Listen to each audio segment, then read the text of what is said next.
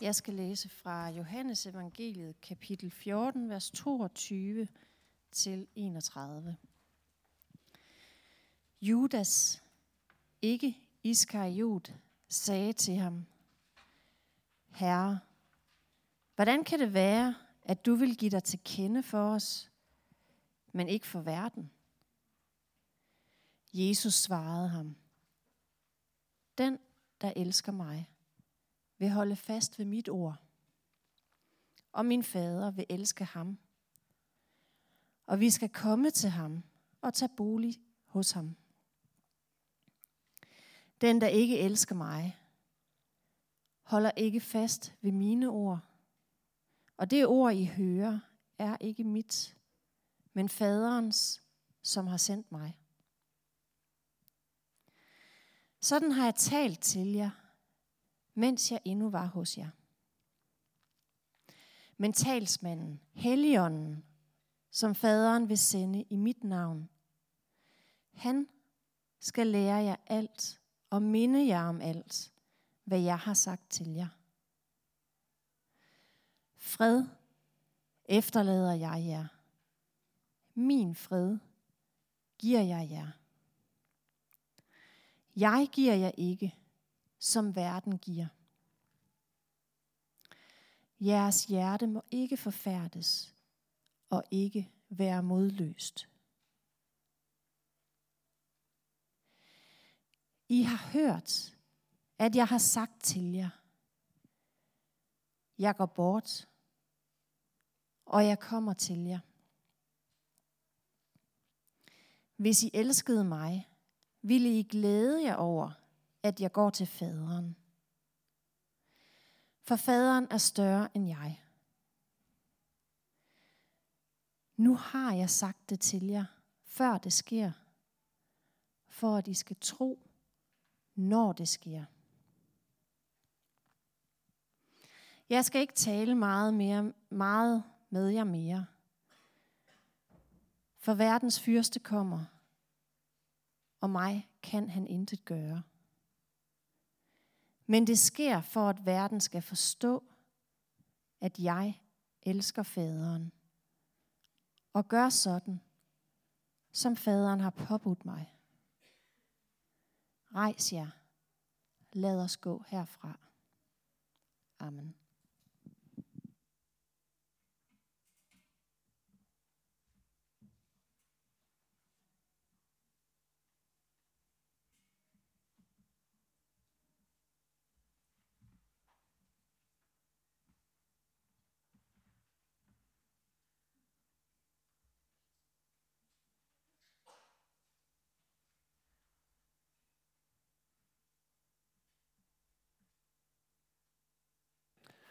Lad os øh, blive stille et øjeblik og bede om, at vi må øh, have ører for det, som øh, Guds ord det vil viske til os i dag.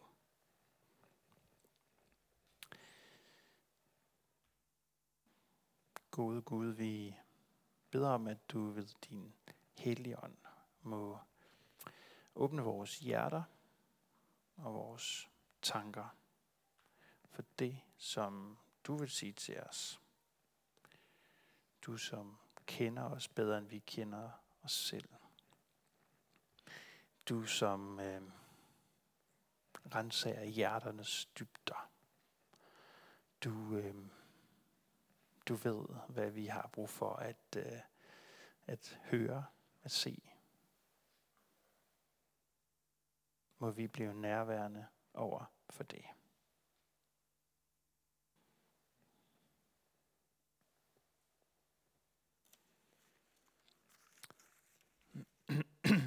Amen. Jeg vil gerne begynde med at fortælle jer noget rigtig pinligt om mig selv. Noget, som jeg skammer mig dybt over. Indtil øh, for et år siden var jeg skadesfri bilist. Og det var en ret integreret del af min selvforståelse, at jeg var sådan en, der ikke lavede buler i biler. Og jeg har i virkeligheden altid kørt i gamle biler, hvor det var fuldstændig lige meget, om man lavede buler og riser hen af lakken eller hvad. Så fik vi for første gang nogensinde, og sikkert nu også sidste i mit liv, en ny bil. Som i en ny bil. Og inden der er gået 10 måneder, så har jeg lavet to skader på den bil. Og kostede vores forsikringsselskab en formue. Ikke, ikke situationer, der, hvor der har været menneskeførlighed og sådan noget spil, men to kosmetiske, rigtig, rigtig dyre buler har jeg lavet. Og øhm, det er så, hvad det er, at det koster en selvrisiko, og det koster forsikringsselskabet en mindre formue. Hvad der er langt værd, det er, hvad det gør ved en mands selvforståelse. Og nu er det sluppet ud, og jeg kan lige så godt tage tyren ved hornene og få det sagt i fuld åbenhed. Ja, jeg har lavet to buler i vores nye bil inden for et år. Jeg troede ikke, jeg var sådan en, der gjorde det. Og fremover så kommer jeg nok til at tale lidt anderledes som mennesker, der gør det. Og hvis I gerne vil høre alle undskyldningerne og forklaringerne, så kan I også fint komme og få dem. Men sagen er, det er fuldstændig lige meget. Jeg er nu sådan en, der inden for et år har lavet to skader. Hvis jeg skulle have en ny forsikring i dag, så ville jeg sandsynligvis komme til at betale en formue for den, hvis der overhovedet var nogen, der ville forsikre mig. Nå. Når jeg siger det, så er det fordi, at vi oplever i vores liv, at vores billeder af os selv går i stykker. At vores billeder af, hvem vi troede, vi var, de bliver knust. På langt vigtige områder end sådan et, jeg lige har delt med jer. Jeg læste i avisen for nylig, at øh, en artikel om en psykolog, der havde øh, der nu var begyndt at tale ikke om halvvejskriser, men om kvartvejskriser. Fordi hun øh, oplever rigtig mange unge i 20'erne, der kommer til hende, og er dybt frustreret over øh, dem selv, og over at de ikke er dem, de troede, øh, de var, og dem, de gerne ville være. Hun siger, at der kommer en helt ny gruppe af mennesker i kriser. Kvartvejskrisen kaldte hun det så. Og det har at gøre med billeder af os selv, der bliver knust. Jeg er ikke sådan en, der dumper en eksamen. Jeg er ikke sådan en, der bliver skilt. Jeg er ikke sådan en, der går ned med stress. Jeg er ikke sådan en, der bliver arbejdsløs. Jeg er ikke sådan en, der skændes med min familie. Jeg er ikke sådan en der. Fortsæt selv.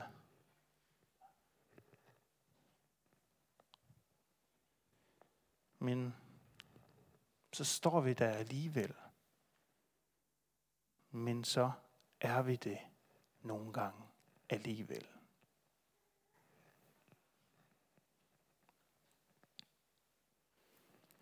En del af det at være menneske, det er at kunne håndtere, at vores billeder af os selv hvem vi gerne vil være, de går i stykker. Det gælder for os som enkeltpersoner. Det gælder også for os som menneskehed. For os som samfund. For os som kultur. Den her desillusionering skete på den store skala i menneskeheden i det århundrede, vi lige har lagt bag os. da det 20. århundrede det begyndte, så var vores kultur sidrende fyldt af begejstring.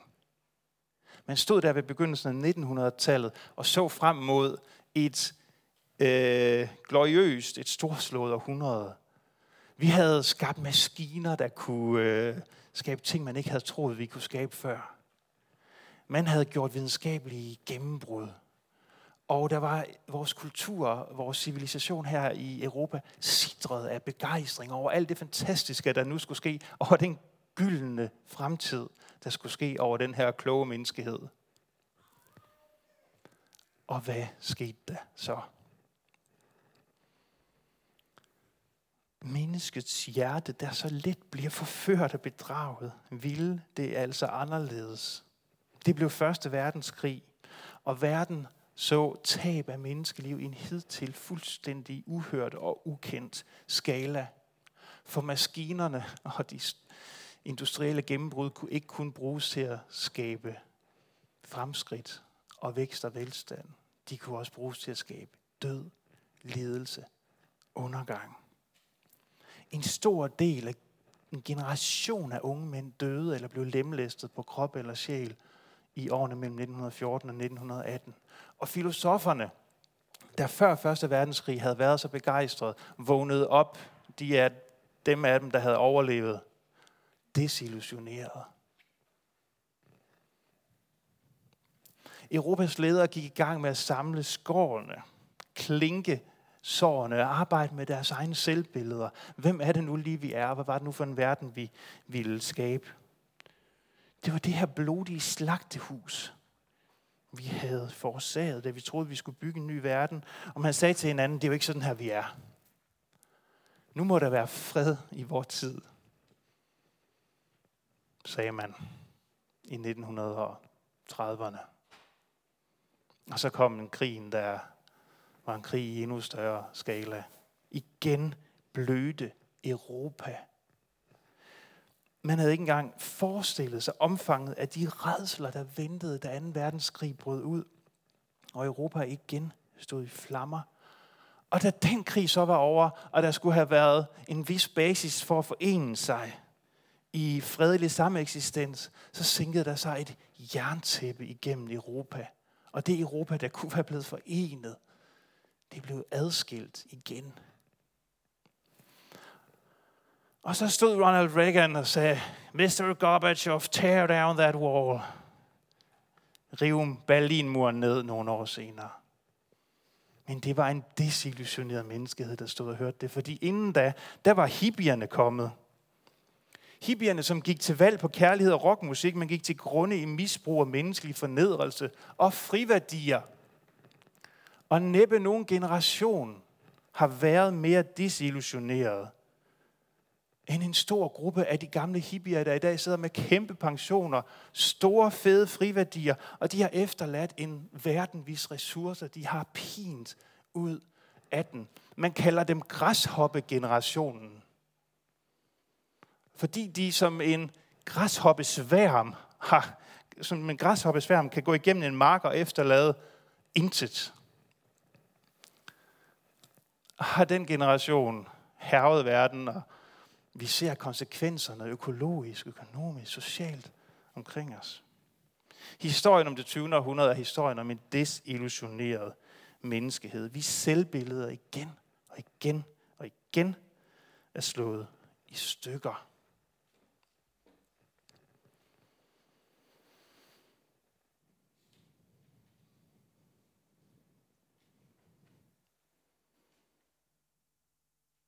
Og nu står vi så igen foran en tid, hvor man taler om storslåede nye teknologiske gennembrud. Videnskabelige gennembrud, der i sig rummer en kraft, vi ikke har set omfanget af, eller overhovedet kan forestille os omfanget af.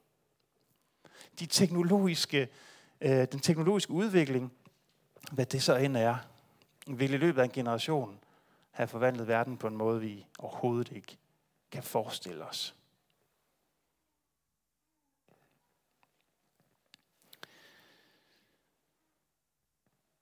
Og der er nogle mennesker, der er optimister og siger, hvor bliver det fantastisk. Tænk på det fantastiske, vi kan skabe, eller som kan skabes, når maskinerne begynder selv at overtage ansvaret for deres egen udvikling i eksponentielt stigende grad. Hvor er det fantastisk. Og nogle er pessimister og frygter, hvad sker der, når måske kun 10 procent af den samlede arbejdsstyrke, som vi kender den i dag, vil være relevant i en fremtid, hvor øhm, maskiner overtager flere og flere og flere komplicerede øh, øh arbejdsopgaver. Nogle af pessimister tænker, at det går galt.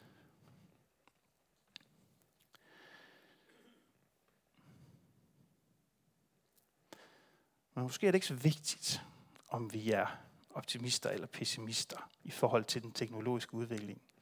Fordi det er jo ikke et dyr, der lever i sig selv. Ansvaret for den teknologiske udvikling har vi. Det har vi, som er mennesker. Ansvaret for den teknologiske udvikling, og den udvikling, der i øvrigt kommer til at være i vores samfund fremadrettet, den hænger på os. Vi har ansvaret. Men hvad er det for et menneske, der kommer til at stå med det ansvar? For noget, der ligner en slags teknologisk atomkraft.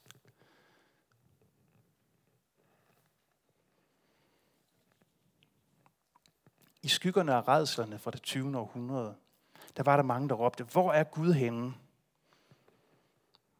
Men det eneste meningsfulde spørgsmål i KZ-lejrene, i skyttegravene, i ruinerne af de sønderbombede buer, øh, øh, byer og et opdelt Europa, det er, hvor er mennesket? Det spørgsmål, som Gud han stillede ved tidernes begyndelse, da mennesket begyndte at gemme sig for ham. Hvor er du, Adam? Det betyder menneske. Hvor er du henne, menneske? Hvor er du?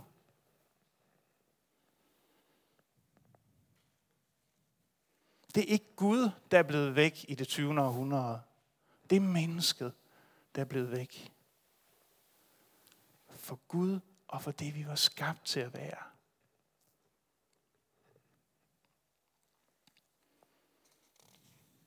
Jeg synes på mange måder, det er en desillusioneret menneskehed, der har taget hul på det 21. århundrede. Og jeg tror, et af de allervigtigste spørgsmål for os som kirke og for teologien i øvrigt, i det århundrede, vi står i, det er ikke at skulle forsvare Gud over for mennesket. Det må Gud selv råde med. Men at forsvare mennesket over for mennesket. At forsvare menneskets værdighed. At forsvare menneskets værdi.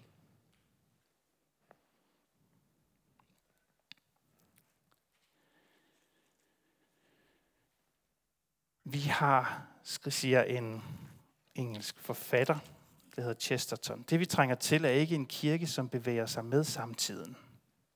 Det slås medierne om at gøre. Det vi trænger til er i stedet en kirke, som kan bevæge samtiden.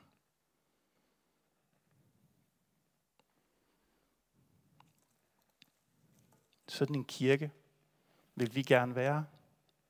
En kirke, der bevæger samtiden. Fordi vi har lyttet til, hvad er det Gud han siger om menneskets værdi. Om menneskets værdighed. Og som tør bevæge verden med det Testerton, som siger det her. Han døde jo i 1936.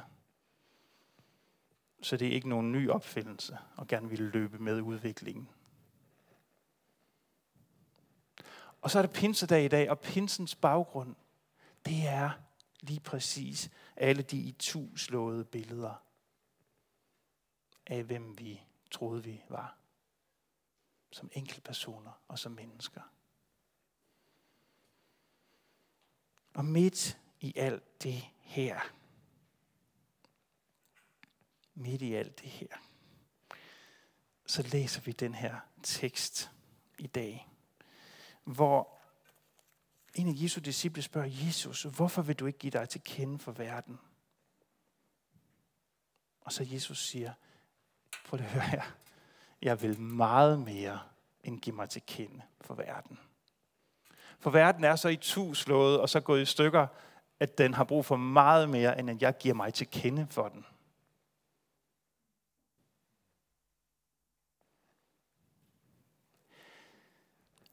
Jesus han siger, jeg og faderen vil tage bolig i en hver, der tror. Jeg flytter ind, siger Jesus. I har simpelthen ikke brug for, at jeg giver mig til kende for jer. Det vil ikke hjælpe jer. I har brug for, at jeg flytter ind, og jeg tager faderen med. Det er det, pinsen handler om.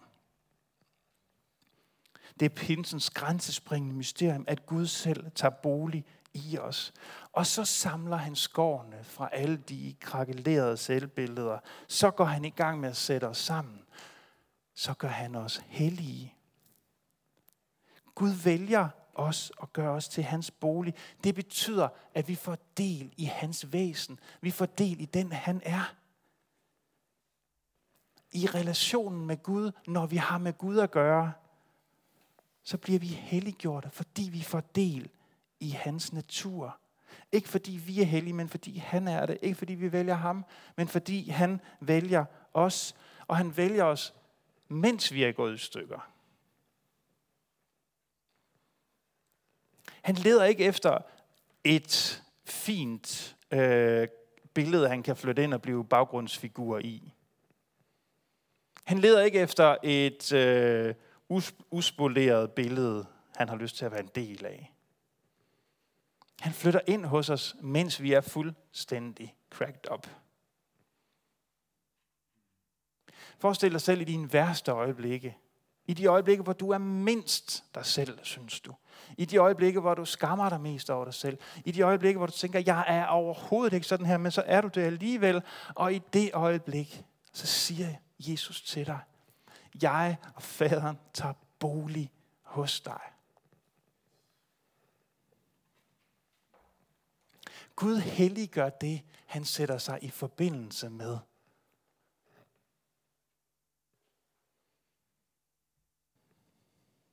Så når vi spørger, hvad er det et menneske? Det her særlige, mærkelige væsen, som i sig har både en sprække til himlen og en afgrund til helvede i sig. Så vil kristendommen svare, vi er hellige. Fordi vi har del i Guds natur. Vi er skabt i hans billede. Et billede, som er slået i stykker ved syndefaldet, men dette brudte i tuslåede slået billede, det har Gud i Kristus. Og det, som han har gjort for os på korset, forløst og tilgivet og helet. Og så blæser han igen på os, som han gjorde det den første skabelsens morgen. Han blæser igen på os. Og noget nyt bliver til. Johannes evangeliet fortæller, at Jesus blæste ånde i sine disciple efter sin opstandelse, da han mødte dem. Det kan også oversættes med det lidt mere enkle. Han åndede på dem. Og så tænker du, det er typisk teologer, de altid vil give en anden oversættelse. Men meningen er, at vi må forstå, at når Jesus han åndede på dem, så er han så tæt på dem, at de kan mærke hans ånde. Det er ikke mange mennesker, vi har lyst til at være så tætte på, at vi kan mærke deres ånde, uanset hvordan den ånde så i øvrigt lugter. Der er noget meget intimt. Kan I følge billedet ved at være så tæt på nogen, at man kan mærke deres ånde?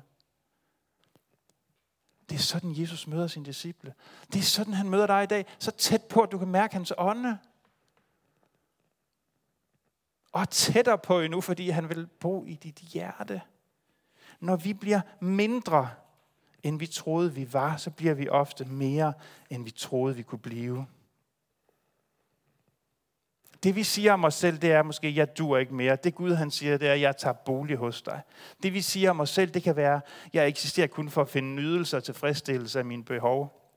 Det Gud han siger, det er, at du er skabt til uendelig glæde. Vi ser i vores kultur i det 20. århundrede meget store bestræbelser på at tage ånden ud af mennesker. At insistere på, at vi kun er biologi og kemi. At vi kun er dyr i en række af evolutionære, mere eller mindre heldige mutationer, der kæmper for sin egen overlevelse først og fremmest. Og så er det, hvad man får og bliver, og så krænker vi os selv og hinanden. Hvis vi ser på os selv og på andre som et biologisk produkt, der er programmeret til overlevelse for enhver pris og på bekostning af hvad som helst, så er det selvfølgelig sådan, vi også oplever, opfører os og lever.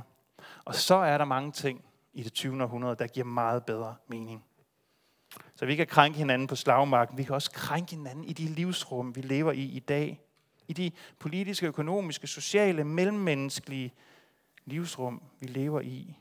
Kan vi udnytte hinanden, se hinanden som objekter for udnyttelse, profit, selvtilfredsstillelse. Og hvis det syn på mennesket bliver indbygget i de superkraftige teknologiske systemer, som vil komme til at styre mere og mere og mere i vores verden, så Gud hjælper os, for det vil han være den eneste, der kan. Ikke fordi der er et spøgelse i en maskine, der lige pludselig tager magten. Der er nok nogen af os, der har set for mange Terminator-film. Men fordi vi vil møde os selv og vores egen menneskesyn eksponeret i uendelig grad. Og det, kære venner, det bør skræmme livet ud af os. at møde en kultur, hvis menneskesyn ikke er formet af Kristus og kærligheden, eksponeret i uendeligt størrelse, det bør skræmme livet ud af os. Og det bør kalde os til at være en kirke, som vil bevæge samtiden.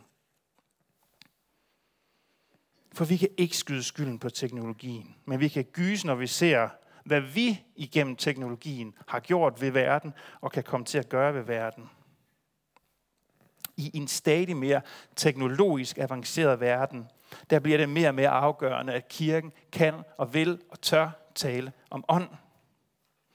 Ikke ånd eller værdier i sådan en flyvsk, utydelig forstand, men om hellig ånd. Og den er der kun en af om hellig ånd.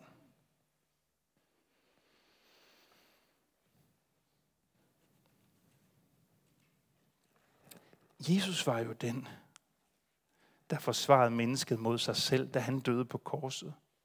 Det er korsets inderste klang, at Jesus tog den straf, som var vores, for at forsvare os, for at vi ikke selv skulle bære konsekvenserne af vores skyld og vores synd. Det er, hvad vi kalder noget den nåde, som Guds ånd kommer med. At vi ikke skal være adskilte fra Gud. At vi kommer til at opleve en verden, hvor det, man kalder kunstig intelligens, og så kan man diskutere, om det er et begavet navn eller ej, vil komme til at påvirke vores samfund på måder, vi end ikke forestiller os. At der midt i den verden er noget, der hedder ægte kærlighed og helligånd. Og at vi kan byde den helligånd velkommen i vores liv, det kan vi gøre i dag. Og så kan der ske store ting med os. Når Gud helligånd flytter ind, og vi byder den velkommen, så kan der ske store ting i vores verden. For han samler skårene stille og roligt, uendeligt, tålmodigt. Ikke som et bang, det lige pludselig kommer ned og tager magten over dig. Helligånden tager ikke magten over dig. Hvis der er nogen ånd, der tager magten over dig, så er det ikke Helligånden, det kan du være helt sikker på uendeligt tålmodigt, nænsomt bliver Helligånden ved med samle klinkerne i dit liv. Sæt dig sammen. Vær dig nær gennem dine kvartvejskriser og 8. kriser. Og halvvejskriser og alle kriserne ind imellem. Så er han dig nær. Han ånder på dig til modtag mit liv og hvad Gud han vil gøre med den enkelte af os. Det vil han også gøre med os som verden. For verden er ikke ligegyldig for Gud. Gud vil samle den her menneskehed op. Ånden på den. Blæs på den. Klinke skoven. Samle den. Hele det brudte.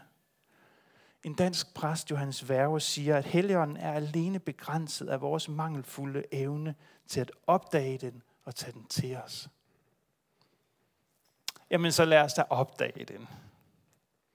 Jamen, så lad os da tage den til os. Så lad os da byde helgeren velkommen i vores liv. Vi kan jo begynde med ikke at vende ansigtet væk, når Jesus ånder på os.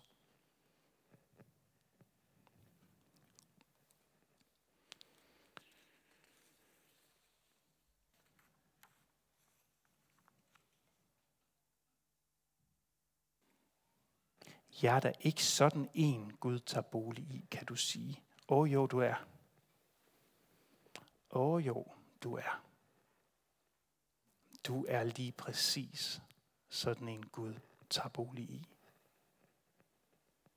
Du er lige præcis sådan en Gud vælger at sige, hos dig vil jeg gerne bo. Dine sår vil jeg gerne, hele dine klinker vil jeg gerne samle. Åh jo, du er lige præcis sådan en, hvor til Jesus siger, jeg og faderen, vi kommer. Du er blevet et hjemsted for hans helligånd, når du i tro i troen byder ham velkommen. Lad os bede.